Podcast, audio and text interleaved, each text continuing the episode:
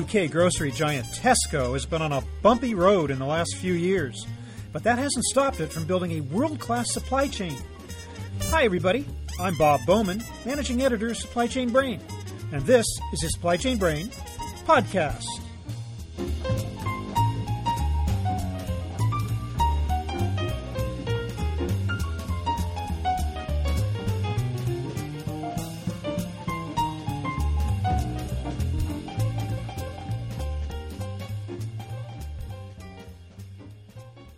Terms of the problems it's faced, Tesco is hardly unusual. Like nearly all grocery retailers, it faces extremely thin margins which leave precious little room for error. But Tesco has also been grappling with some unique challenges, including an accounting scandal in late 2014, the failure of its Fresh and Easy stores in the U.S., and a change in executive leadership. Through it all, Tesco has emerged as one of the leaders in supply chain efficiency and innovation. Its journey toward that goal is told in a new book called The Lean Supply Chain Managing the Challenge at Tesco. The authors, Barry Evans and Robert Mason, are with us today to tell the story behind the company's initiatives, which were actually inspired by Toyota and translated into the grocery sector. Evans has held multiple roles at Tesco and is a senior research associate within the Lean Enterprise Research Center at Cardiff Business School where Mason is a senior lecturer in the Logistics and Operations Management section. We're going to talk about Tesco's application of Lean Six Sigma to the supply chain sector, how it tackled the omnichannel, and where it might go from here.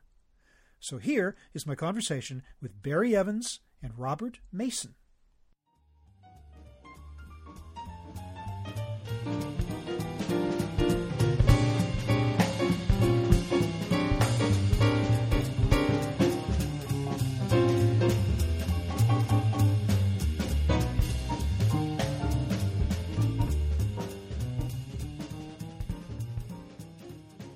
Barry Evans, welcome to the program.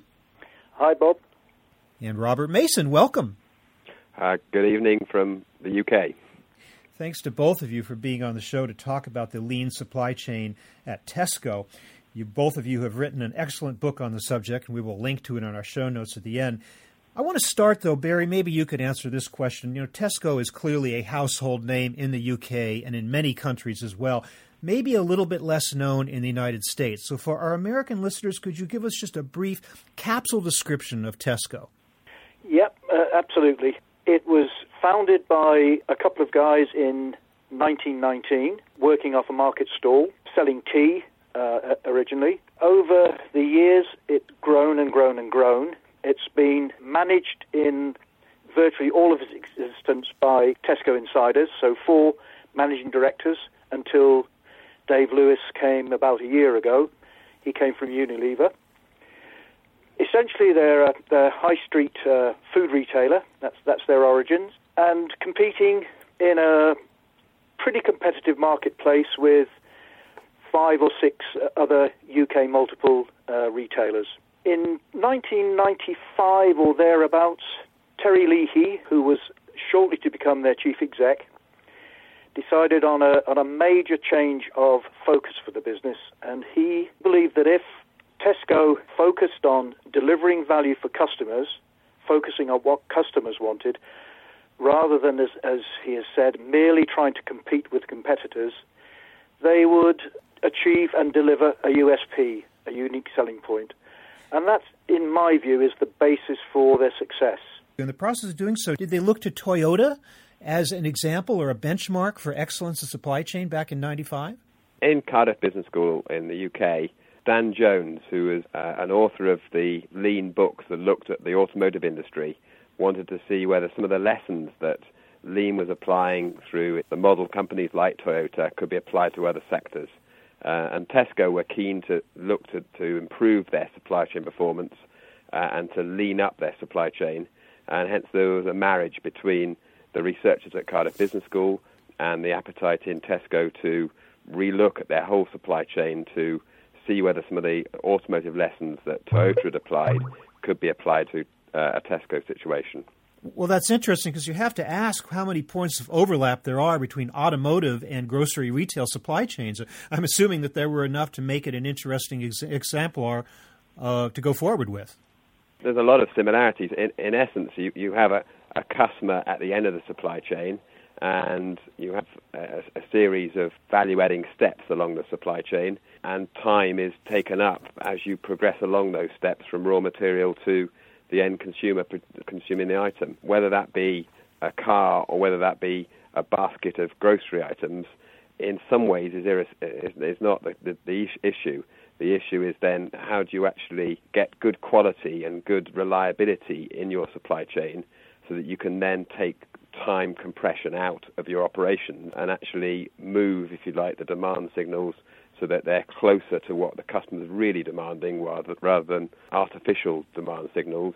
And the supply chain, if you like, sort of behaves at, at the at the right chime and the right sort of pace to what the customer's looking for, not what the producer's trying to push down the supply chain. Um, so there's a lot of synergies. So Barry, you've held multiple roles in Tesco that were very relevant yep. to this effort. So tell me a little bit about how they how Tesco moved forward to achieve what in fact at least on paper is something that every company claims they are. Every company claims they are customer focused, so the customer's number one, et cetera, et cetera. How did they go about doing more than just giving lip service to that concept? I would cite probably three strands to, to that. Firstly, their loyalty card, Clubcard, which collected data on what each individual customer was buying, not on an average, but basket by basket by basket. So you could detect trends. So you could see what was going up, what was, what was declining, whatever. So a huge amount of information about customers wanted. Secondly, they realized that grocery retailing consists of a few incredibly repetitive tasks. So if you think of a, of a customer with a shopping basket going through a checkout, that's, that's repeated millions and millions and millions of times a year. If you think of an operative working in a warehouse filling a, a store replenishment order, again, millions and millions and millions of cases being loaded into delivery receptacles over, over the course of the year. So the, the point of all that is that if you can improve those operations even by a millisecond, that has a huge bottom line effect. And the third, and I think this is the critical difference, is that unlike an automobile manufacturer, what Tesco customers wanted was unknown to Tesco. So I'm, I'm a customer walking into the store and I want to buy two of this and five of those and, and one of the other, whatever it might be. But that's unknown to Tesco. It's on my shopping list. And the, and the point of that is that the more you can reduce the time taken to get through the supply chain, the better you can be at actually detecting what customers are buying and hence make your replenishment processes much slicker, much more accurate. And using that club card data that I talked about first, you can, be, you can begin to build trends and all the rest of it. And I think those are the three, three critical things that I would uh, pick out. Robert, you at Cardiff, were you able to help Tesco in this idea of customer sensing? Did you have other examples on which to draw that you could bring to the table for Tesco? We did. We brought together a number of industry partners across various sectors, and I think sort of uh, Tesco learnt a lot from the from the other companies or what they were looking at.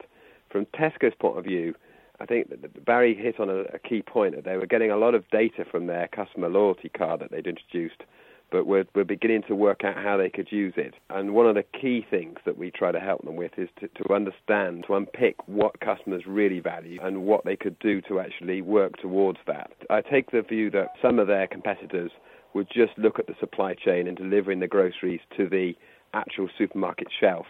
What Tesco began to realize was actually how to make lives easier in delivering the groceries all the way through to the customer at their homes was was a key and what they valued not just in money not just in time but in sort of search energy costs if you like they looked took, took a much wider basket of value metrics and as a consequence went into things like convenience retail stores or online retailing much much earlier than the, some of the competition did Okay, well, here's where a possible contradiction arises when you talk about giving the customer what it wants based on what the customer essentially tells you that he or she wants. My understanding of grocery retailing, and indeed all kinds of brick and mortar retailing, is the idea that a lot of your success depends on the magic of the impulse buy.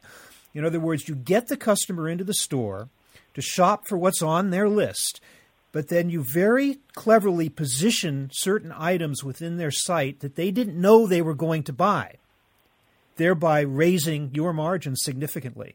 So, how do you square the idea of simply existing to serve the customer based on what the customer wants versus presenting the customer with something that they didn't even know they wanted?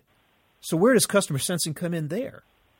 I think uh, what you're Barry, getting to is, is marketing. So I, I'll finish off quickly. Is the, the marketing offer and how that, that, if you like, works in retail. To some extent, our book and our work with Tesco didn't focus on that area. What we focused on is basically how to make the supply chain and the logistics that support the supply chain work as well as it could do. So if somebody buys that impulse item, how can we make sure that that stock doesn't get sold out? It's still replenished properly. What customers actually buy that's up to them. What we were interested in, how we make the supply chain and logistics work efficiently and effectively so that the customer always had the availability of the stock that they were looking to get. Barry, did you find that challenge within Tesco? Yes, and, and one of the things that we talk about in, in the book is their systems, and they developed a continuous replenishment system, which at the time they were the only retailer in the world that had this capability. And to an extent, I think they still are. Uh, other retailers are trying to do it. And essentially, what continuous replenishment does is capture store sales not on a daily basis, so that stores are polled every day, but they're polled every half hour, so that you can see what the shape of sales is looking like over that 24 hour period until you poll them again. So you've, you've got this continuous polling. And what that tells you is you can see how products are selling through the day, where you can see that a, a product suddenly went off sale, there was nothing being scanned through the checkout, and maybe 20 minutes later, half an hour later, it appears to come back on sale. Tells you that the back back store staff aren't doing their job properly. They're not replenishing the shelves. So you can begin to to build patterns, and particularly then if you want to know about your your impulse purchases that you talked about, you can begin to see was that on sale all the time? What was the shape like? Did it go off sale? Have we estimated wrongly the, the amount of product we need for this store on, on the replenishment order, or whatever it might be. So, again, it, it's using data in a very smart and disciplined way to actually tell you more about the capability of, of your replenishment process, process. I have often thought that the term Lean Six Sigma carries also within it an inherent contradiction. And especially in the case of Tesco, where you talk about in the book how there's just this laser focus on on shelf availability. It's one of the three core values, the other being price and service, but availability is just king, it seems to me, at Tesco. And indeed, you, do, you employ Six Sigma methods in order to measure avail- availability, one of the strictest, most rigorous ways of figuring that you're on target. On the other hand, you have lean, in which you're stripping what you consider to be any kind of waste out of your supply chain, any kind of buffer stock that you don't really need, thereby sometimes undercutting the possibility that you're going to be excellent in on shelf availability. Am I wrong in thinking that sometimes those two concepts clash? I think they clash if and the if is that if your supply chain isn't capable, because to me, Lean uh, Six Sigma is is a measure of capability. How close can we can we narrow the curve such that we we've got this sort of Six Sigma capability? It says that the variation either side is getting less and less, and you, you're getting a spike distribution curve rather than a true bell shaped. And I, I guess it's like Lean. You can't do Lean until you become more capable you can't apply Six Sigma until you grow that capability. So I think if you try to do it before you've got that capability, then it's a disaster and you are going to get counterproductive results. To my way of thinking, the companies that have effectively used those combined have also consistently grown their capability. And that's capability in three ways. It's got to be people, system, and process. Those three go together. Robert, you see that you have to take care at Cardiff in guiding the companies that you deal with to avoid that trap that might fall into? Yeah, it's, it's, very much you can't jump into lean. I don't think you've got to build up the tools around it first. So you've got to have a quality and reliability in your system. Uh, unless you've got that, then it's you're a fool taking inventory out because you've got a, a real danger of, of, of suffering uh, stockouts. So you, you've got to have reliability in in the standards that you apply, um, and that takes a lot of work. It takes you know, training of individuals. It takes design of, of standards. It takes consistency. Uh, for Tesco, for example, applying across all their stores or all their distribution centres, and everyone knowing exactly what their role is and to do their job time after time. Once you've got reliability, though, in your supply chain, you can then start to take inventory away, and then you measure the effect of that, that all, all the time on your your key metric, which is your availability. So you try and keep availability really high. At the same time, you try and reduce the inventory down, um, primarily by using the continuous replenishment technique Barry talked about, where you you're ordering uh, very very frequently. So you're not just doing it every every day or every week. You're doing it in in very small time buckets. So you're just getting the exact amount of, of product you need um, each wind delivery window that you're flowing the stock through. Uh, and what Tesco did was basically tighten that up so they're getting frequent replenishments of stock rather than infrequent replenishments. Okay, so where are the suppliers though? Is Tesco sourcing mostly domestically, or are there foreign suppliers it has to deal with as well? In the ones that are, are more locally based, Tesco will ask for just in time supply. They actually move to themselves, as we noted in the book, taking over the responsibility for the distribution um, rather than the, the, the, suppliers doing so in what we, they call factory gate pricing. So they only paid for the, the product that was made, not a product made plus transport. And the reason was that companies were wanting originally to, to, to give them full lorry loads of, of products, but obviously as Tesco went to a leaner supply model, they only wanted enough stock to support them to the next delivery. Uh, and that wasn't enough often to fill lorries, so they went to then consolidation centres to get full as uh, lorries as possible of amalgamated stock um, that were consolidated close to partnering suppliers.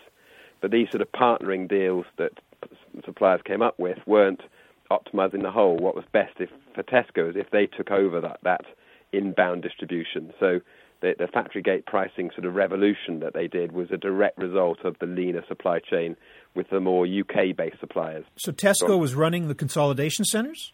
Yeah. So Tesco took over the inbound consolidation network um, into their distribution mm-hmm. centers, yeah. Literally, literally took it over. Or did it turn it over to a third, a third party or an outside logistics service provider to run them? Well, Tesco's always had a policy of, of a mixed approach.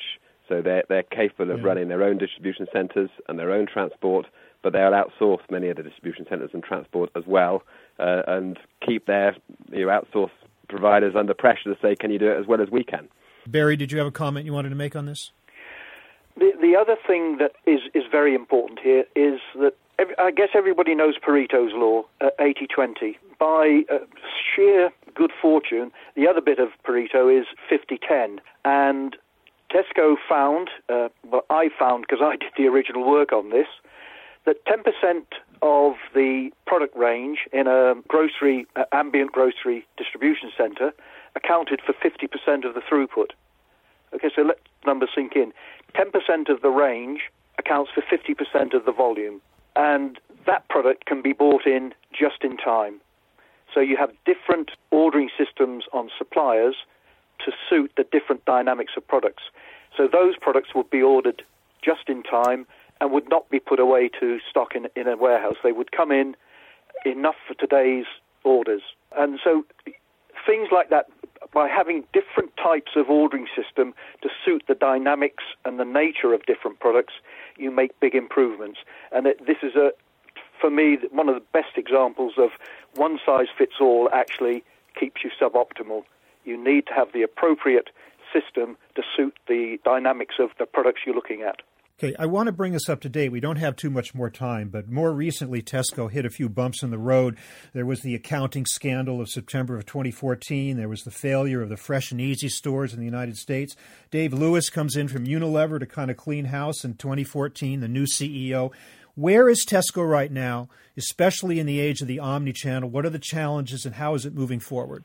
The three big challenges facing retail are omni-channel. Tesco is well advanced on that. They were one of the early movers into online ordering, for example. Their convenience stores, uh, small neighborhood stores, they have, I think it's 3,000 of these currently, or some, something like that. They started to move into um, neighborhood stores in late 90s, and are by, by far the um, most developed of the main multiple retailers in, in terms of that. The challenge has been the discounters, and that's why there's been such a dramatic shift in the UK market. Brought on by the global financial crisis, prompting consumers to look at ways to, to manage the uh, reduced family income. So the discounters have grown very big, and the, the major multiples have had to adapt to that. And, and there's evidence that Tesco and the others are doing so.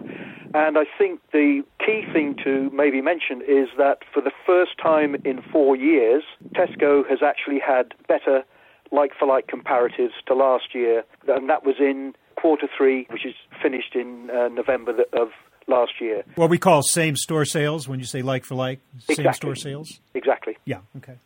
So, Robert, how do you see the current challenge and the future challenge of Tesco? Well, I think Barry summed it up very well. It's sort of the digital growth, the growth in convenience shopping, and the growth in the, the discount offer, the three threats. Tesco, in some ways, are well positioned, in other ways, they're not so well positioned. They're well positioned because they went early in lots of those areas of movement, so they're ahead of the curve on lots of them. But they've got a problem in the sense that they've got a lot of large stores that they're struggling to keep filled with, with relevant sort of merchandise as, as, store, as customers go to the large stores less often and buy um, lower amounts in those large stores. I think where we found that Tesco were very strong, and I think this is, it is proving to be useful to help them in their future, is the Tesco business model and the way Tesco operate, the attitude of the Tesco way, is a very strong, if you like, mechanism for them. And I think Dave Lewis has been pleasantly surprised when he's gone in there to, despite the company having some problems, as you highlighted, actually to see the, the resonance um, of, of resilience, if you like, within the business because of this strong commercial ethic um, and the strong way of, of thinking about problems and proactively acting and sorting things out. And I think you're, you're beginning to see the strength of Tesco and the ability to pick up some of these problems quite early on, actually put them in a good state compared to some of, some of their leading competitors in the sort of the top 10 retailers in the world. I think Tesco probably have caught a, a crab, if you like, earlier than some of the others, but I think they'll they'll show that they're quicker to come out of the problems uh, than some of the other top 10 competitors they've got globally. And I think it's that there's some big challenges out there, but Tesco, I think, are in a good position to try and deal with them. Well, certainly very little room for error in a business with such challenging margins and heavy, heavy competition from all directions. The book is The Lean Supply Chain Managing the Challenge at Challenge at Tesco. Authors Barry Evans and Robert Mason. I'd like to thank both of you gentlemen for being with us so much and I will link again to this book in the show notes so our readers can read it. It's an excellent book, real education about what a company can do in order to succeed in today's very challenging retail environment. Thanks to both of you for being with us. Our pleasure. Thank you very much. Thank you.